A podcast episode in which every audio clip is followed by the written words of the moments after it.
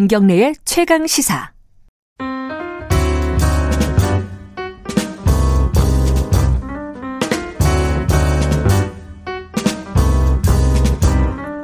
더 나은 미래를 위해 오늘의 정책을 고민하는 시간입니다. 김기식의 정책 이야기 식스센스.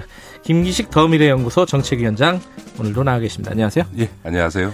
추석 세고 처음 뵙네요. 그죠? 예, 예, 그러네요. 예, 되게 오랜만에 뵙는 것 같아요. 아, 저희 조금 전에 어 여야 토론을 하면서 네네. 네. 이제 이른바 공정경제 3법 네, 예. 야당에서는 기업 규제 3법이라고 음. 불어야 된다 이렇게 네. 주장을 하지만은 어쨌든 그 3법에 대해서 지금 얘기를 좀 나눴는데 구체적인 쟁점에 대해서는 얘기를 못 했어요. 네, 네. 그러니까 네, 이제 네. 정치 일정이라든가 네, 예. 노동법이랑 연계가 되냐 마냐 뭐 이런 얘기를 주로 했는데 쟁점에 대해서 조금 해설이라도 좀 듣고 싶어요. 이게 좀 어려워요, 이게. 사실 일반 사람들이 뭐 대기업에서 뭐 사, 사, 감사위원을 뽑는데 3%가 어쩌고 저쩌고 이게 참 무슨 말인지도 잘 모르겠고 몇 가지 이제 쟁점들이 있는데 지금 어 위원장님하고 좀 얘기 나눌 쟁점들을 좀 뽑아왔습니다. 아, 방금 말한 대주주 의결권을 3%로 제한한다 이 네, 쟁점이 있어요. 네, 네.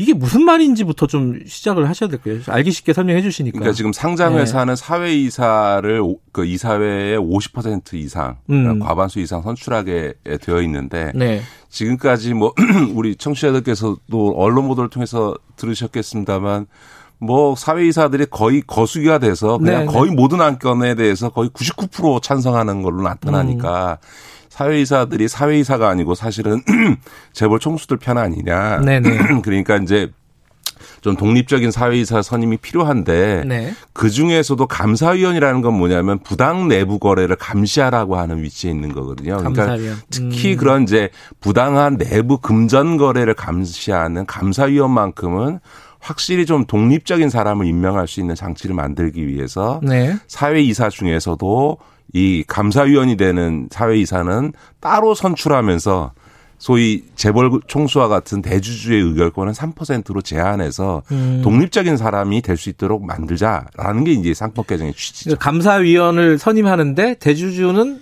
뭐 입김을 좀 많이 줄이자 그렇죠. 뭐 이런 네. 얘기인데 네. 네. 여기에 대해서 재계가 지금 반발하고 있는 게 네. 아니 지금 어안 그래도 해, 해외에 있는 투기 자본들이 네, 네. 호시탐탐 우리 어, 지분들을 노리고 있다. 우리 네, 기업들을 네, 노리고 네. 있다. 특히 이제 알짜 기업들이요. 삼성, 현대차 뭐 이런. 그러다 보면은 어 이게 대주주 이격권을 제한하면 이게 경영권이 위협이 음. 받는 거 아니냐, 위협 받는 거 아니냐. 요건 어떻게 봐야 됩니까? 예, 좀 하나씩 더좀 나눠서 얘기할 필요가 있는데 네. 경영권 위협과 관련해서 송경식 그 경총 회장께서 예. 이렇게 하면은 외부 인사가 이사회에 들어와서 경영권을 위협한다 이렇게 말씀을 하셔서 제가 일단은 예. 그 얘기를 듣고 참 아직도 20년 동안 하나도 바뀐 게 없구나. 왜냐하면 예. 사외 이사라고 하는 거는 그 이사회가 경영진을 감시하라고 하는데 거, 내부 사람들은 못 하니까 회사 바깥의 사람, 다시 말해서 외부 사람을 데려와서 이사회를 시키라고 하는 게 사회 이사 제도거든요. 네. 그런데 예, 송경식 경총회장이 외부 인사가 들어와서 경영권을 간섭한다. 그게 문제다라고 하는 거는 20년 동안 법과 제도로 운영해온 사회이사 제도를 부인하는 거죠. 그러니까 우리는 그런 거 못하겠고 우리 사람들 다 사회이사라는 이름이지만 사실 우리 사람들 다 앉혀서 해왔는데 음. 왜 그거 못하게 하냐라고 하는 정말 IMF 이전에 20년 전 얘기를 또 예. 하고 계신 거니까 이거는 어떻게 보면 사회이사 제도의 본질 자체를 부정하는 거죠. 예를 들어서 미국 같은 경우는 이사회에 네. 이사회 그 저기 사장 CEO 빼놓고는 전원이 사회이사입니다. 음. 미국의 기업은 외부 사람이 이사회의 사장 빼고는 다 외부 사람으로 하도록 하거든요. 음흠. 그런데 미국의 경영권을 위협받는다는 소리는 안 나오잖아요. 네. 그러니까 이거는 거의 시대에 뒤떨어진 얘기다 이렇게 봐야 되는 거죠. 예. 그럼 뭐 두 번째는 아까 이제 외, 예 외국 자본 얘기들도 많이 합니다. 예. 특히 뭐 예를 들어서 SK 소버린 예, 일단 뭐. 뭐 삼성 때 엘리엇, 엘리엇. 같은 예. 헤지 펀드들이 이제 문제를 삼는다고 하는데 저는 이 사례를 거론하는 재계도 참 한심하다고 생각합니다. 음. 우리 국민이 잘 보시면요. 네. SK에서 소벌인이 이 소위 경영권 도전이라고 얘기하는 게 그때 이제 뭐 배당이나 이사 선임 요구를 하는데 그때가 뭔 언제였냐면 SK가 분식 회계를 해가지고 최태원 회장이 구속됐을 때입니다. 음. 엘리엇이 삼성에 대해서 공격을 할 때도 언제였냐면 2015년도 삼성물산과 제일모직 간의 불법적인 합병이 이루어질 때였습니다. 이번에 삼성 바이오스 수사를 통해서 그게 조작된 비율로 이루어진 합병이었다라고 하는 거는 기소가 되지 않습니까? 네. 또 하나가 엘리엇이 또 이제 현대자동차 지배구조 변경할 때도 공격을 했는데 그때도 현대 모비스의 분할 비율이 잘못됐다라고 하는 문제가 제기돼 가지고 현대차에서 아예 그 계획을 철회했거든요. 무슨 예. 얘기냐면 외국인 투자자들은 대개 90% 이상은 포트폴리오 투자입니다. 그러니까 이제 전 세계 여기저기다가 이제 투자금을 운영하는 펀드들인데 이 20세기 이후로 포트폴리오 펀드가 경영권을 도전한 전례는 하나 한 번도 없습니다. 아 그래요? 예, 오, 이제 문제가 되는 게 헤지 펀드인데 이 헤지 펀드들조차도 이 다수는 이 포트폴리오 펀, 투자를 하고 있는 펀드들의 동조가 없으면 자기 지분이라고 해봐야 3% 5%밖에 안 되니까 안 되는 거거든요. 음. 그러면 어떤 경우에 동조를 받을 수 있느냐? 재벌 총수가 불법 행위를 할 경우에는 포트폴리오 투자하는 펀드들도 야 이 불법 행위하는 건 안 되지 하고 나는 거지. 무슨 얘기냐 하면 불법하지 않으면 외국계 자본이 이 경영권을 도전하는 행위 자체를 할 수가 없는 거거든요. 그러니까 지금까지 세계에서 끊임없이 거론하는 사례들은 다 재벌 총수의 불법적인 문제거나 음. 재산권 승계와 연계돼 있을 때만 문제가 발생했던 거죠. 그러니까 그런 잘못된 짓 안 하면 아무 문제 없는 거죠. 음. 근데 이제 여기에 대해서 또 한 가지 나오는 얘기가 외국에는 이런 거 선진국에는 이런 입법 사례가 없다. 그 감사위원 네네네. 선임하는데 뭐 3% 의결권을 대주주한테 제한한다. 네. 이런 게 없는데 우리나라만 왜 만드냐? 뭐 이렇게 또 주장을 하더라고요. 예. 외국에는 재벌이 없습니다. 오죽하면 재벌이라는 말이 그 영국. 그 백과사전에 아예 예. 재벌이라고 나왔겠어요. 예, 그러니까 맞아요. 우리나라 제가 전에 한 번도 말씀드렸습니다. 우리나라 재벌 총수 중에서 구속되지 않은 사람이 한 명이 없는데 다 징역 갔다 왔는데 이렇게 모두가 다 징역 갔다 오고 나서도 대대로 경영권과 재산을 승계하는 나라도 우리나라밖에 없거든요. 음. 그러니까 재벌이라는 게 외국에는 없고 우리나라에만 있는 거고 네. 온갖 불법을 해도 경영권과 재산권을 하나도 흔들리지 않는 대한민국의 특성이 더군다나 네. 한 2%밖에 안 되는 지분으로 황제처럼 군림하면서 소위 전행을 하고 있는 이런 경영 구조니까 소위 좀 제발 좀 한 명이라도 네. 좀 독립적인 사회 이사를 넣자. 이게 이제 이번 상법 개정안의 취지고요. 중요한 거는 이 법안은 박근혜 정부 때 법무부에서 제출한 법안. 아, 그래요? 네. 아, 오래된 법안이군요. 네, 그렇습니다. 네. 또 하나 이제 쟁점 중에 제가 이제 재계 쪽 입장문을 좀 읽어보니까 이 네, 얘기를 네, 많이 네. 하더라고요. 뭐냐면은 지주회사가 자회사의 네. 지분을 얼마나 가져야 되느냐 네, 이거를 이제 높인다는 거 아니에요. 네, 지금 이제 상장 기업 같은 경우 는 20%에서 30%로 높인다는 건데 그럼 10% 포인트를 올려야 되는 거잖아요. 재계에서 뭘 하냐면 이러면 투자를 못 하고 일자리가 줄어든다 이렇게 얘기를 하고 있습니다. 이거 어떻게 봐야 돼요? 그 진짜 이른바 혹세무민 국민을 현혹하고 있는 거죠. 일단은 원래 99년도에 지주회사 제도가 도입될 당시에 비상장 기업은 50%, 상장 기업은 30%. 원래 비율이 그거였어요? 원래 그렇게 하도록 오. 했었는데 그 뒤에 이명박 박근혜 정부를 지나면서 규제 완화해야 된다고 재계가 로비를 해서 지금처럼 40% 비상장 40, 상장, 상장 20으로 음. 낮춰준 거거든요. 음.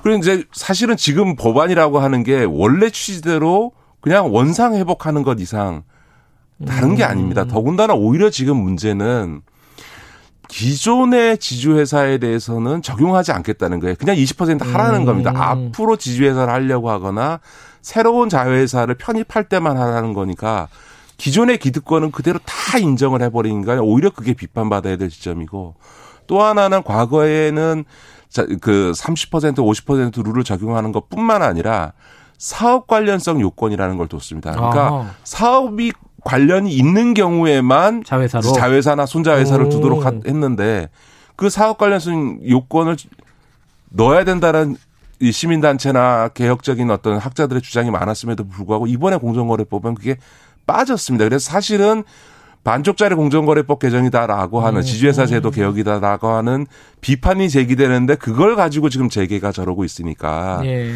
그리고 또 하나는 이제 지주회사 제도에 대해서 역차별이다, 부담 준다 이런 얘기를 하는데요. 이것도 국민들한테 할 얘기가 아닌 게 지주회사 제도를 하게 되면 네. 엄청난 세금 혜택을 받을 뿐만 아니라 재벌 총수 입장에서는 그 시기에는 지배력이 강화되는 보통 지주회사 도입하고 나서 오노의 지배력이 두 배 이상 강화되는 것으로 나타납니다. 다만 음. 투명해지니까 그 다음 세대에는 이제 그렇게 못하게 되는 효과 때문에 그런 혜택을 주는 거거든요. 음. 그러면서 혜택은 다 늘려놓고 이제 규제 완화해달라 이런 식의 논리가 지금 지주회사와 관련해서 계속 나오고 음. 있는 거죠. 어, 재계 쪽 관계자분을 여기 앉혀서 같이 좀 얘기를 했으면 좋겠다라는 생각도 좀 드네요. 네. 저희 따로 한번 섭외를 네. 해보도록 네. 하겠습니다. 또 하나가 일감 몰아주기. 이건 뭐 청취자 여러분들도 많이 들어봤던 네, 단어예요. 네. 일감 몰아주기 요것도 기준을 강화해야 된다. 왜냐하면 지금 총수일과 지분이 30% 이상이어야지 네, 규제 대상이잖아요. 그거를 지금 오 20% 20%만 예, 예. 해도 이제 규제를 하겠다는 거잖아요. 근데 이러면 재계에서 뭐라 그러냐면요. 이렇게 되면은 이 계열사들 간의 거래가 위축된다. 뭐 네. 이런 불만들을 제기하고 그것도 있어요. 거짓말이죠. 모든 계열사 간의 거래를 그냥 규제하는 건 아니고요. 그냥 네. 계열사 내 거래는 일반적으로 모든 나라의 경쟁법에 있는 것처럼 부당 내부 거래에 한해서만 이제 음. 규제를 하는 거고요. 이 일감 몰아주기는 왜 나왔냐? 옛날에는 부당 내부 거래 이런 개념으로 규율을 했는데 네. 일감 몰아주기 한건 이제 시작이 삼성의 이재용 씨부터 시작된 거거든요. 그러니까 음. 다시 말해서 편법 불법 증여 상속을 하는 과정에서 초기에는 이제 CBBW 같은 수법을 쓰다가 그게 문제가 돼서 세법이 개정되니까 그 다음에 등장한 게 삼성 SDS 같은 SI 업체 회사의 전산 시스템을 음. 관리해주는 회사를 만드는데 거기다가 재벌 자식의 지분을 집어넣어서 거기다가 일감을 몰아줘가지고 네. 재산을 부풀리게 한 다음에 그걸 팔아서 생긴 돈으로 원래 중요한 회사 지분을 사게 만들어주기 위한 용도로 시작한 게 삼성 SDS예요. 그게 음. 이제 삼성이 일감 몰아주기를 통한 편법적인 재산 승계 상속을 하기 시작하니까 다 따라한 겁니다. 현대자동차는 글로비스, 글로비스. 만들고 네. SK는 SK CNC라고 하는 SI 업체를 가지고 음. 최태원 회장의 지분을 만들고 하나는 하나 SNC라고 해서 지금 이제 H 솔루션이라고 하죠. 그 음. 회사에 김동관 등 이 자식 세 지분 100% 만들어 가지고 음. 그거 갖고 부풀리고 효성은 효성대로 효성 시스템인가요? 뭐 SI 업체를 통해서 하고. 그러니까 다 비슷하군요. 어. 이재용 씨를 통해 시작해 가지고 다 일감 몰아주기를 하면서 세금 한 푼 없는 소위 재산 증식을 해왔기 때문에 공정거래법에 없던 걸 19대 국회 때 제가 저, 제가 정무위하면서 이 일가 몰아주기 규제를 만든 거거든요. 아 그래요? 네, 오. 그렇습니다. 이게 일가 몰아주기 규제라는 게 옛날부터 있었던 게 아니고 19대 국회 때부터 만들어졌는데 음. 그 이유는 2000년대 이후에 재벌 에서 편법 증여 상속의 수단으로 일감 몰아주기를 활용하는 행태가 전 재벌에 걸쳐서 나타나기 시작하니까 이건 규제해야 되겠다. 음. 그래서 그 당시에 소위 지금 국민의힘이었던 여당도 당시 이제 새누리당에서도 그건 부인할 수 없어서 이 입법을 동의해 줬던 거거든요. 네. 그때는 박근혜 정부 집권 기간이었습니다. 근데 어쨌든 지금 지분 규제에 해당되는 지분을 낮추자는 거잖아요. 네, 그러면 네, 이제, 네. 이제, 기업 입장에서 또 규제 하나 더 늘리는 거 아니냐, 규제를 더 강화하는 거 아니냐 네, 네. 이런 식으로 얘기를 한다는 하는 거죠. 네. 아니 이제 이랬습니다. 원래 이제 그 지분을 더 많이 갖고 있었는데 30% 룰을 딱 정하니까 이 재벌들이 어떻게 했냐면 29.9%만 남기고 나머지를 아. 계열사에 팔아버리는 거예요. 29.9%. 딱 거기에 네. 맞춰서 왜냐하면 지배권이라는 건 20%가 됐든 30%가 돼도 지배권은 그예. 확보할 수 있고요. 그 다음에 개혁에 따라서는 그 20%만 하더라도 몇 조의 재산적 가치를 갖는 경우도 있죠. 예를 들면 음. 이재용 씨가 삼성 SDS BW 해가지고 얻은 주식만 해도 2조 5천억의 시세 차익을 음. 얻을 정도로 막대했기 때문에 이30% 너무 높다. 음. 그러니까 20% 낮추는 게 맞다라는 게 그 당시 19대 때도 어, 20% 하자고 했는데 이제 여야 간의 합의 보느라고 음. 새누리당 합의 보면서 30%를 했던 거죠. 음. 자, 뭐 쟁점들은 이거 말고도 뭐 여러 가지가 있습니다. 네. 근데 뭐 하나하나 따지기에는 좀 시간이 없으니까 어쨌든 지금 이런 이른바 공정거래 3법을 야당 여당에서 좀 추진을 하고 있는데 네, 네. 지금 어 야당이 아까도 저희들이 토론할 때 얘기했지만은 노동관계법 얘기를 꺼내면서 이게 어떻게 될지 모르겠다 이런 생각이 음. 들어요. 지금 전망을 어떻게 보세요 국회에서?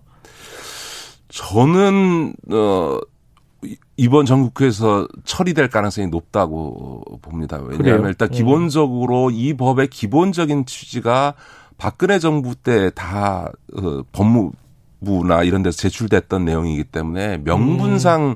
어 그 지금 국민의힘이 반대하기가 음. 지금 쉽지 않아 않고요.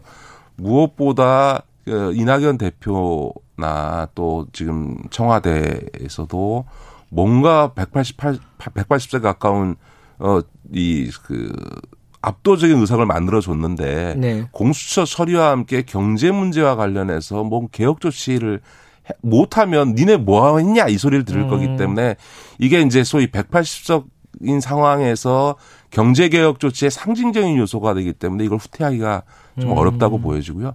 무엇보다 이 김종인 위원장은 두 가지 김종인 위원장 하면 떠오르는 게 경제민주화 그리고 본인 입으로 그 우리 헌법의 119조 2항에 있는 소위 경제민주화 조항을 자기가 만들었다. 이게 이제 김정인 위원장의 자부심인데 이거를 만약 좌절시킨다 그러면 본인의 80평생 살아온 인생 자체가 무너지기 때문에 저는 김정인 위원장이 이거를 막을 수 없을 거다 이렇게 봅니다.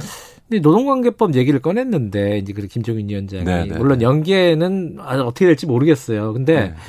네. 이 노동시장이 바, 보라, 노동계나 재계나 바라보는 시점은 다르지만은 뭔가 바꾸긴 바꿔야 된다라는 생각은 많이 갖고 있잖아요. 예, 저는 뭐 노동관계법 개정 당연히 논의할 수 있는 거죠. 더군다나 네. 뭐 저는 임금구조 같은 경우에는 몇번 이 방송에서도 얘기를 했습니다만 음. 좀 여러 가지 개혁할 필요가 있다고 생각합니다. 그리고 비정규직 같은 경우에 임금 차별이 안 되도록 하는 네. 것도 어, 필요하고 그래서 당연히 노동관계법도 개정 대상이 되지요. 왜안 네. 되겠습니까? 어, 뭐 성역이 있는 게 아닌데 다만 노동관계법은 역사적으로 노사장 합의를 통해서 이루어졌던 사회적 합의의 전통이 음. 있기 때문에 그 기반 위에서 해야만 이제 이게 되는 거죠. 예를 들어서 YS 때 그 김영삼 정부 때 노동관계법을 일방적으로 처리했다가 오히려 정권이 무너졌지 않습니까? 그런 네. 점에서는 사회적 합의를 해야 되고 그 이거를 공정경제 3법과 연계하는 것은 이건 진짜 어, 부당할 뿐만 아니라 저는 이 김종인 위원장이 그렇게 연계 전략을 써서 어, 공정경제 3법을 무산시키는 방식을 취하지는 않을 거다. 음.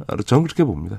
알겠습니다. 오늘 여기까지 들었습니다. 고맙습니다. 네, 고맙습니다. 김기식 더미래연구소 정책위원장이었습니다. 김경래 최강시사 듣고 계시고요. 지금 시각은 8시 47분입니다.